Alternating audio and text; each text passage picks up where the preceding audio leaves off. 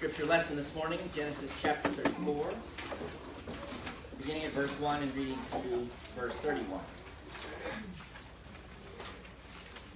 Now Dinah, the daughter of Leah, whom she had borne to Jacob, went out to see the women of the land. And when Shechem, the son of Hamor the Hivite, the prince of the land, saw her, he seized her and laid her and humiliated her. And his soul was drawn to Dinah, the daughter of Jacob. He loved the young woman and spoke tenderly to her. So Shechem spoke to his father Hamor, saying, Get me this girl for my wife. Now Jacob heard that he had defiled his daughter Dinah, but his sons were with his livestock in the field. So Jacob held his peace until they came. And Hamor, the father of Shechem, went out to Jacob to speak with him. He had done an outrageous thing in Israel by lying with Jacob's daughter, for such a thing must not be done. But Hamor spoke with them, saying, The soul of my son Shechem longs for your daughter. Please give her to him to be his wife. Make marriages with us. Give your daughters to us, and take our daughters for yourselves. You shall dwell with us, and the land shall be open to you. Dwell and trade in it, and get property in it. Shechem also said to her father and to her brothers, Let me find favor in your eyes, and whatever you say to me, I will give. Ask me for a great for as great a bride price and gift as you will, and I will give whatever you say to me. Only give me the young woman to be my wife. The sons of Jacob answered Shechem and his father Hamor deceitfully because he had defiled their sister Dinah. They said to them, We cannot do this thing to give our sister to one who is uncircumcised, for that would be a disgrace to us. Only on this condition will we agree with you that you will become as we are by every male among you being circumcised. Then we will give our daughters to you, and we will take your daughters to ourselves, and we will dwell with you and become one people. But if you will not listen to us and be circumcised, then we will take our daughter, and we will be gone. Their words pleased Hamor and Hamor's son Shechem. And the young man did not delay to do the thing because he delighted in Jacob's daughter. Now he was the most honored of all his father's house. So Hamor and his son Shechem came to the gate of their city and spoke to the men of their city, saying, These men are at peace with us. Let them dwell in the land and trade in it, for behold, the land is large enough for them. Let us take their daughters as wives, and let us give them our daughters. Only on this condition will the men agree to dwell with us to become one people, when every male among us is circumcised as they are circumcised. Will not their livestock, their property, and all their beasts be ours? Only let us agree with them, and they will dwell with us. And all who went out of the gate of his city listened to Hamor and his son Shechem, and every male was circumcised, all who went out of the gate of the city. On the third day, when they were sore, two of the sons of Jacob, Simeon and Levi, Dinah's brothers, took their swords and came against the city while it felt secure, and killed all the males. They killed Hamor and his son Shechem with the sword, and took Dinah out of Shechem's house and went away. The sons of Jacob came upon the slain and plundered the city because they had defiled their sister. They took their flocks and their herds, their donkeys, and whatever was in the city and in the field. All their wealth, all their little ones, and their wives, all that was in the house, they captured and plundered. Then Jacob said to Simeon and Levi, You brought trouble on me by making me stink to the inhabitants of the land, the Canaanites, the Perizzites. My numbers are few, and if they gather themselves against me and attack me, I shall be destroyed, both I and my household. But they said, Should he treat our sister like a prostitute? The word of the Lord. Thanks be to God. Let's pray.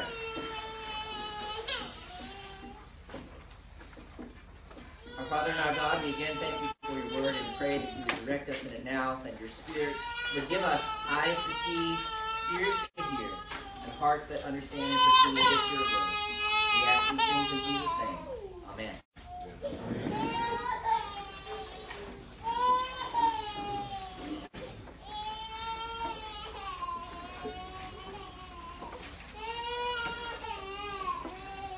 What kind of testimony ought the church have today in society. Who do we need to be as Christians, given the cultural landscape that's before us? Some of you may be familiar with the Westboro Baptist group that readily protests all sorts of events, whether concerts of various popular artists, funerals of dead soldiers, abortion doctors, or Mormons, as well as various events promoting homosexuality and same-sex marriages and so forth. And inevitably, these protesters are holding up signs with inflammatory statements of one kind or another, and all in the name of promoting the gospel and the truth of God's word. And while there may be an element of truth in some of the things that they're saying, the way in which they comport themselves is problematic. This leads us to rightly ask the question of whether or not they're helping or hindering the gospel. Surely they're hindering it through their actions, speech, and overall demeanor. And of course, professing Christians acting in this manner is nothing new in the history of the church. There are plenty of other examples when the church has hindered her message because of the means by which the message was conveyed or the actions that accompanied the message. And given the present circumstances with which we're faced, the manner in which we handle ourselves as the church, the way in which we convey our faith in the Lord Jesus Christ, is important and admittedly can be challenging, calling for an extra measure of wisdom. Well, Genesis 34 comes to us today to challenge us on this very point and admonishes us to take stock of what we do and to consider whether or not we end up distorting the gospel as a result. Genesis 34 follows chapter 33, where the encounter with Esau at last took place. Last week we noted some of the surprising elements in that text, and also the fact that Jacob's wrestling with God in chapter 32 and the, the prayers prayed were answered in the miraculous transformation of Esau. To what degree Esau's heart was changed, we can't know for sure, but his demeanor toward Jacob and his family seemed genuine and sincere, and the brothers parted on good terms. Then in verses 18 to 20, we noted that the older translation seems to be the better rendering that Jacob came to Salem, the city of Shechem. And Salem is related to the word for peace, shalom. So Jacob camped before the city, bought land there, and built an altar. Like Grandpa Abraham, he's establishing the worship of Yahweh in that place. Jacob is the head of the priestly people. He's also a king of sorts, having prevailed with God and men. He's matured to that point. And all of that sets the stage for what takes place in chapter 34. And, and maybe you already noticed, but Jacob well, he isn't really a main character in this chapter. What we begin to see in this, in this chapter and in the, the chapters to come of Genesis is that there's a greater emphasis on Jacob's sons, leading up to the Joseph section of, of, of Genesis, which begins in chapter 37. If we, if we think of, of it this way, in Genesis chapters 12 to 50, there are basically three main characters. Abraham, Jacob, and Joseph. I realize that's a bit of a generalization, but it's interesting and helpful to think about. And it also seems to reflect the biblical pattern of priest, king, and prophet. Abraham is primarily priestly, building altars throughout Canaan and given the sign of circumcision to mark out the priestly people. Jacob is kingly. He's a shepherd and has to make hard choices and decisions and has to rule over his sons, over the budding nation of Israel.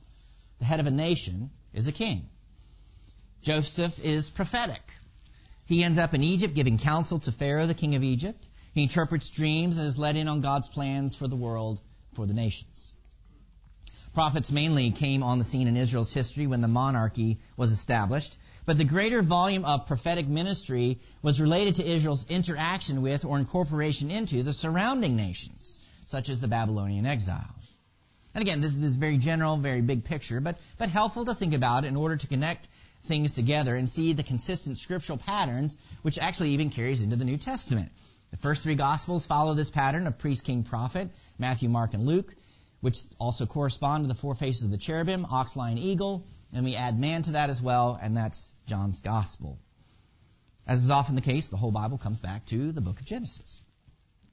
Well, let's turn our attention to the details of chapter 34. And before we even get to Jacob's sons, we're presented with his daughter. And in verses 1 through 4, we observe the defilement of Dinah. Scholars estimate that Dinah is probably about 15 years old at this point. So there's some passage of time between the end of chapter 33 and the beginning of chapter 34. Also, it's very likely that Joseph has been sold into slavery by this point. Genesis is not written in a strictly chronological fashion. It's quite possible that Dinah wasn't born until after Jacob's return to the promised land.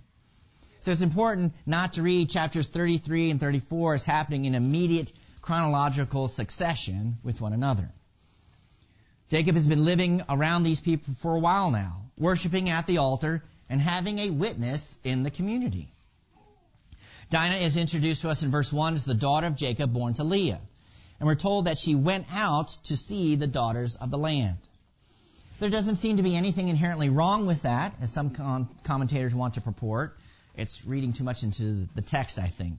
But as the scene unfolds, you probably notice the attack on the bride that's taking place. A taking of what is forbidden. And the language that's used here, we we hear from earlier parts of Genesis.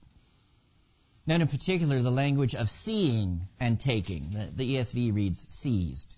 Well, this word for take is used throughout the chapter. Seeing and taking reminds us of Eve in the garden. But there's also a role reversal of sorts of Genesis 6, and the sons of God taking the daughters of men for their wives. Here is a son of men taking a daughter of God. Shechem sees, takes, lies with, and humiliates Dinah. This episode also reminds us of the occasions when Abraham and Isaac protected their brides through righteous deception, and the violation of their wives was prevented. The attack on the bride comes via the threat of intermarriage.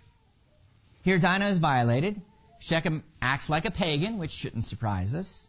But then notice that Shechem is drawn to Dinah, that he loves her and speaks to the heart.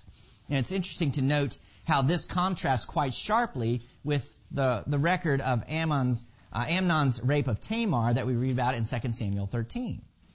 Amnon immediately despised and rejected Tamar, whereas Shechem wants to marry Dinah. There's a sense in which he wants to make things right.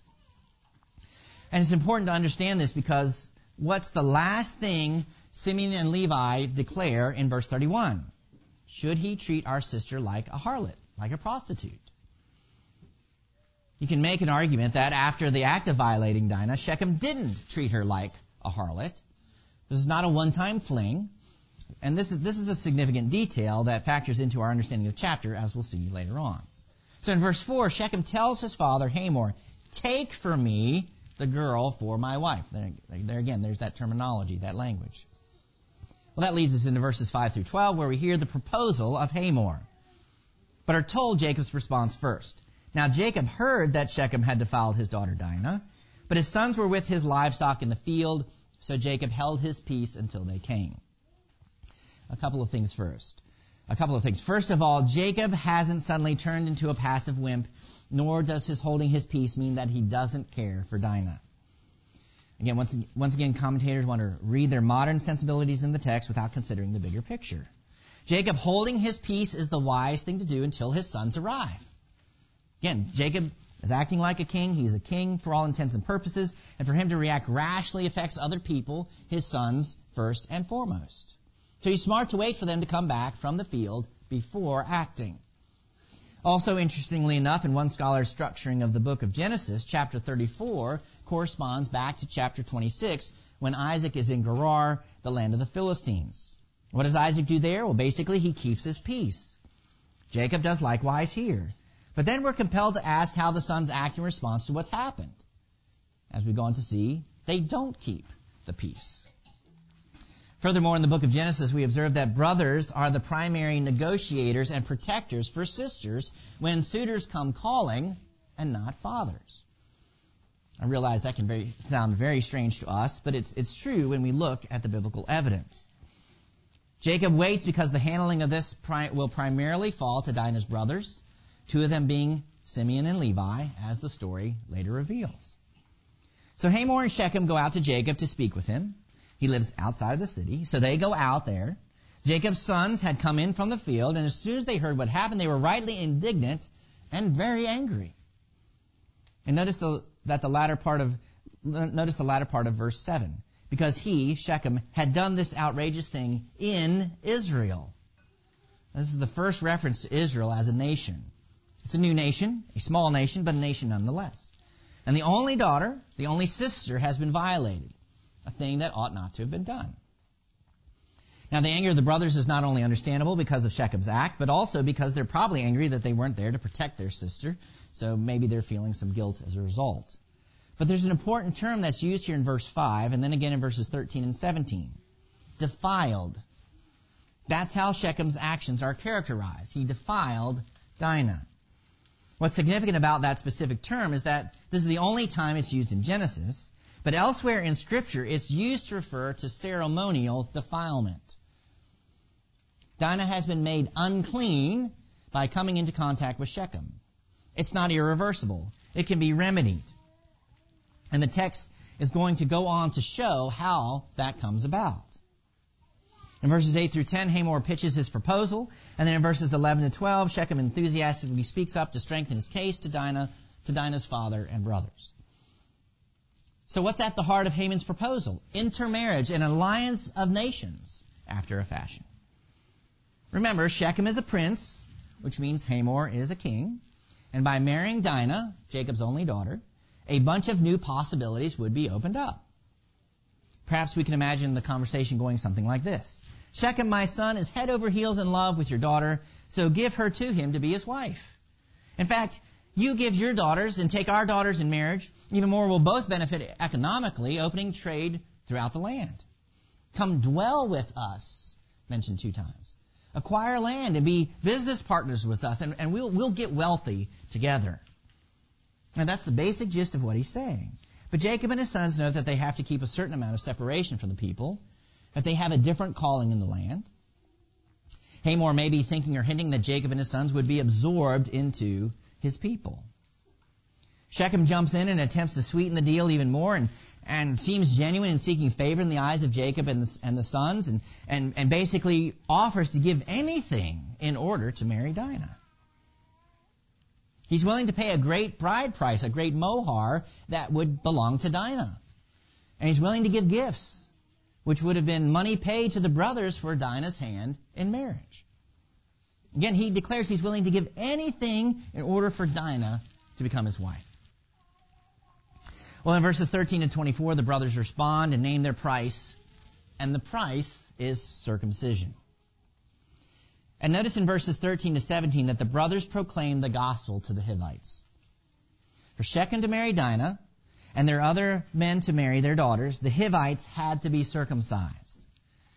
And what we have to understand here is that neither side believed this that this was neither side believed that this was a merely physical procedure. This was a religious ritual in which the Hivites would be accepting the terms of God's covenant the covenant of circumcision that God established with Abraham back in chapter 17. In short, they were telling the Hivites that they must convert and submit to the God of Israel in order for there to be this intimate of a relationship between them. Jacob and his sons could do all sorts of business and trade with uncircumcised people. Later in the history of Israel, people who were outside of Israel could participate in particular sacrifices and feasts with Israel. But if someone desired to marry into Israel, he had to take upon himself the mission of Israel. Israel was called out to be separate for a particular purpose, for a particular mission. Those lines couldn't be violated. Therefore, the Hivites had to agree to take upon this special vocation and become a part of Israel. And this, of course, included worshiping the God of Israel. This vocation, which was at the heart of this covenant, was marked by circumcision. These people were cut off from the world for the world. That is, circumcision was unto life or for the purpose of bringing life to the world. Now, this is the counter proposal from the sons of Jacob. But they're acting more like grandsons of Laban in that they make this proposal deceitfully. Now, in, in, years past, I've regularly defended the use of holy deception by the patriarchs as well as Rebekah, instructing Jacob to trick Isaac uh, in order that he might receive the blessing, or in the case of G- uh, Jael, tricking Sisera in Judges 4 and then crushing his head with a tent peg. And these are examples of the bride combating the serpent that, uh, that, is, that are consistent with the principle of an eye for an eye. And using holy deception as a means of preservation. The serpent deceived Eve in the garden, therefore Eve uses deception against the serpent, which is fitting. It's a tactic of war, and it's one of the ways in which the bride fights the holy war. But here in Genesis 34, the sons of Jacob are wrong to deceive. Why? What, what's so different about this circumstance? Because this is a deceit that actually abuses the faith. Jacob's sons are out for personal vengeance even after the Hivites agree to do the right thing. Circumcision removes reproach, and by being circumcised, Shechem's reproach would be removed. We need to remember that as circumcision was one way to remove reproach, the other was total annihilation. All out holy war, which we see later when Israel conquers Canaan under Joshua. Further, notice that the organ that Shechem used to defile Dinah receives a wound in circumcision. This is an application of the eye for eye principle we later read about in the law. Shechem deflowered Dinah, and so he gets wounded, and justice is served. But then notice this all important clause in verse 15, in the counter proposal from the sons of Jacob. You and every male among you have to become like one of us in circumcision, and then we'll give and take daughters, dwell with you, and become one people. We'll all be one big happy family, but if you don't agree to these terms, then no deal. We'll take our daughter, Dinah is the represent, representative daughter for the nation of Israel, and go home. Well, in verses 18 to 24, there's a bit of surprise in relation to the proposal offered by the brothers, and that's that Hamor and Shechem accept. And they convince all of the men of the city, probably all of the men of fighting age, to go along with this. Hamor and Shechem don't waste any time. They don't delay, especially Shechem because he delighted in Dinah. And he was the most honored in his father's house. He was held in high regard. They go to the gate of the city. Why? Because that's where the elders of the city would congregate. That's where official matters of business and law were taken care of. So that's where they need to go to pitch this offer to the other men. It's interesting to note that in their relaying to the other men the proposal, there's no mention of what's really driving this deal. That Shechem wants Dinah. Perhaps we shouldn't make too much of the silence on that point, but Hamor and Shechem present the entire proposal along the lines of the economic and national advantages the Hivites would obtain, echoing what we heard earlier. They also argue that since they're already at peace with them, there's no reason for them to believe that wouldn't continue. So clearly, Jacob's witness has been a good one thus far. They've been at peace with these people.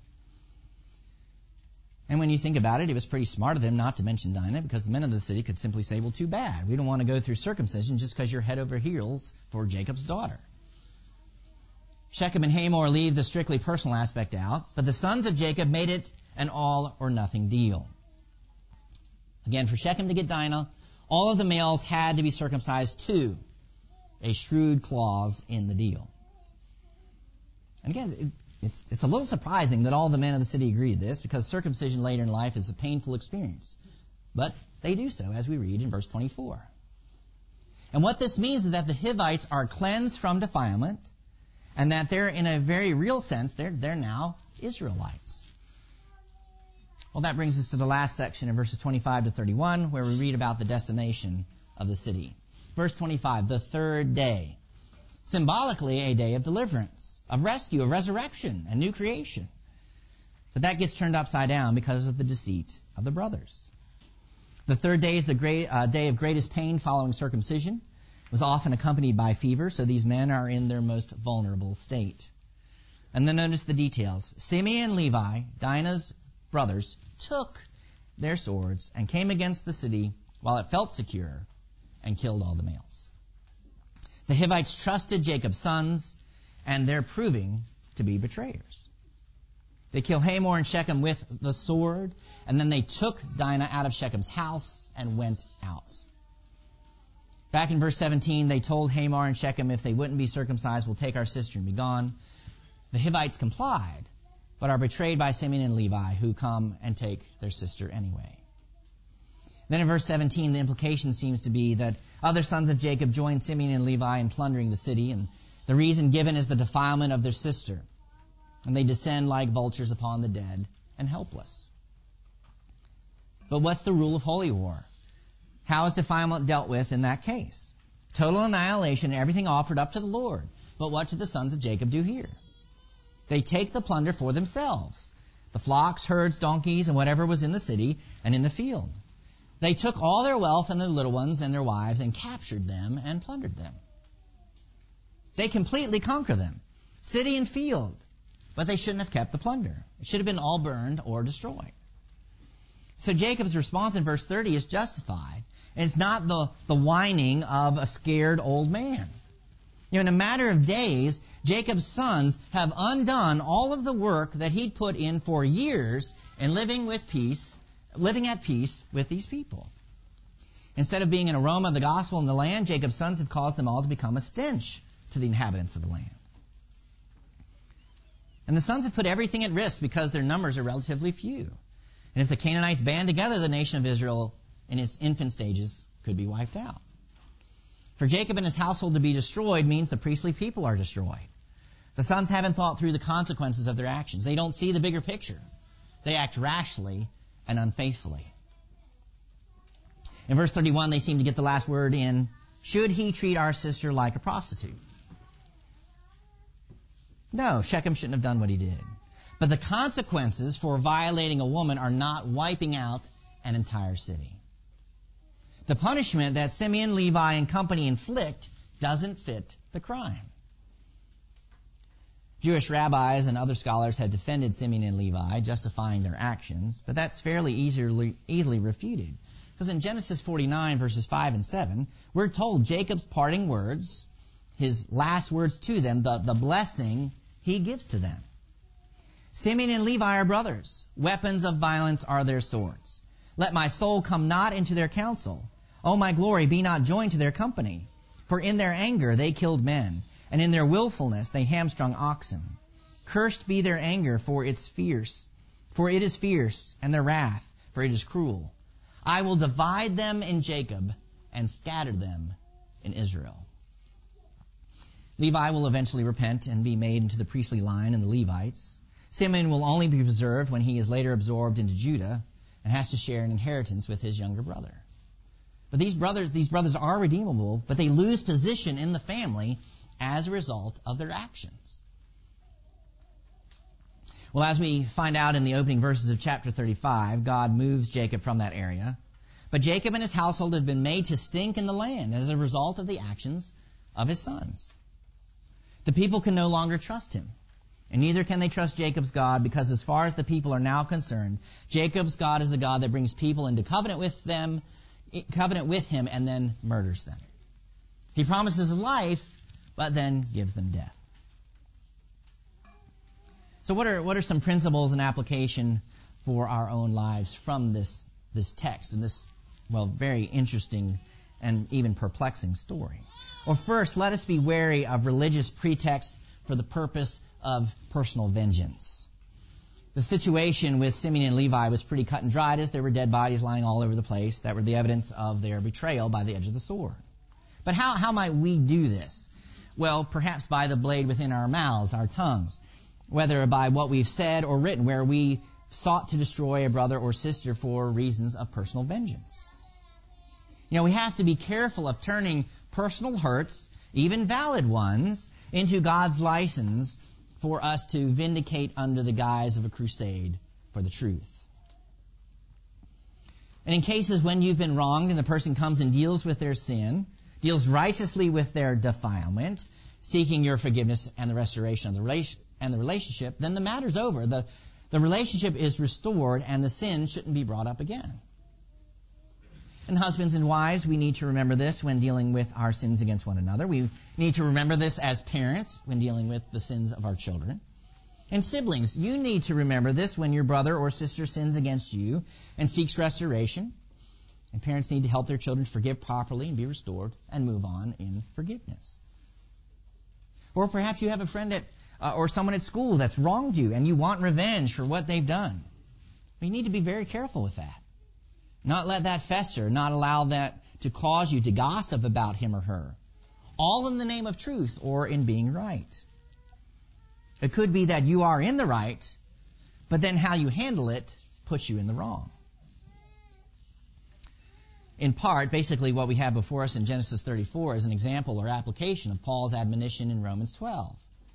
Repay no one evil for evil, but give thought to do what is honorable in the sight of all. If possible, so far as it depends on you, live peaceably with all. Beloved, never avenge yourselves, but leave it to the wrath of God, for it is written, Vengeance is mine, I will repay, says the Lord. The apostle rightly qualifies and says, if possible, which means that there are cases when it's not possible. Especially if there are people, um, um, people promoting what is unlawful and unrighteous. You probably shouldn't be at peace with them. The church and Christians aren't, you know, simply to be doormats. But your general demeanor and disposition should be one of peace, of seeking peace, even in imitation of the Lord Jesus, who is the Prince of Peace, the greater Solomon, whose incarnation was an announcement of peace to the whole world. And second, and, and lastly, from Genesis 34, we should understand don't be a stinker. Um, or to state it positively, remember that you're called to smell a certain way before the world. Paul in 2 Corinthians 2 declares, But thanks be to God who in Christ always leads us in triumphal procession and through us spreads the fragrance of the knowledge of Him everywhere. For we are the aroma of Christ to God among those who are being saved and among those who are perishing. To one a fragrance from death to death, to the other a fragrance from life to life. Who is sufficient for these things? So, so don't don't be a stinker for the wrong reasons. You know, don't be a, a zealot in the wrong way. Granted, as believers, we recognize that the gospel ministry, that our very lives as Christians lived unto the Lord and according to His word can look, smell, and taste like death to those who are perishing. And there's a sense in which we rightly disturbed their so-called peace by proclaiming the truth when they want to call evil good and good evil. But we need to be sure that we don't adorn the gospel with death in the way that we live. We're to smell good before God and those who are being saved. And all, all of this is sacrificial language.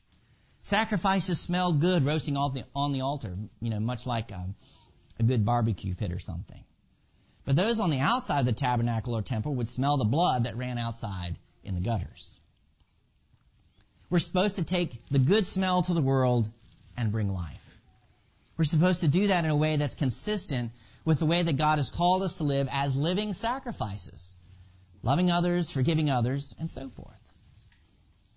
We aren't to make the sacrifice stink on purpose. So again, don't be a stinker. The Church of Jesus has always had and will always have problems. We don't always adorn the gospel properly.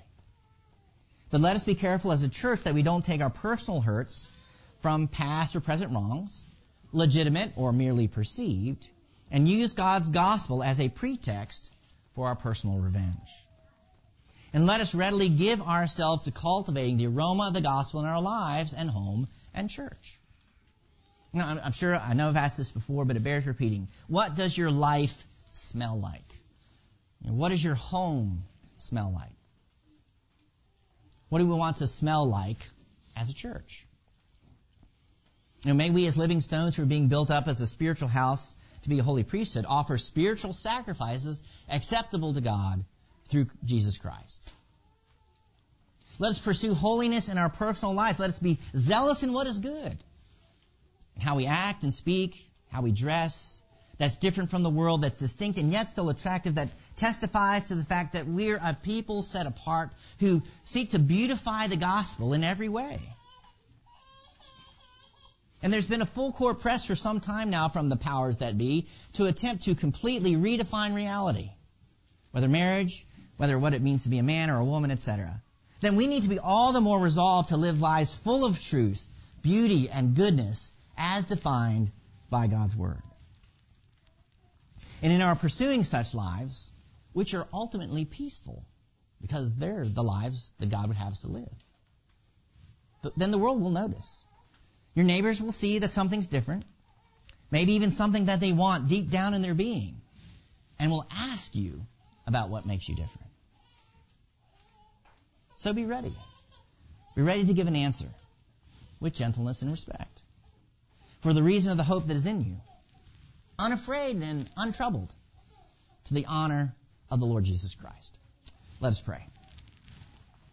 Our Father and our God, we again thank you for your word, and we thank you for the way in which you impress the truth upon us through stories. We thank you for Genesis chapter 34, and may our faith grasp more fully the life that we are called to live in Christ for having studied this, your word together. Continue to impress it upon our hearts and lives. May it bear fruit unto your glory and for the furtherance of your kingdom in this world and for the building up of your church. Indeed, make us more faithful in our witness to the world and in our lives lived in love and forgiveness with one another. We humbly ask in Jesus' name. Amen.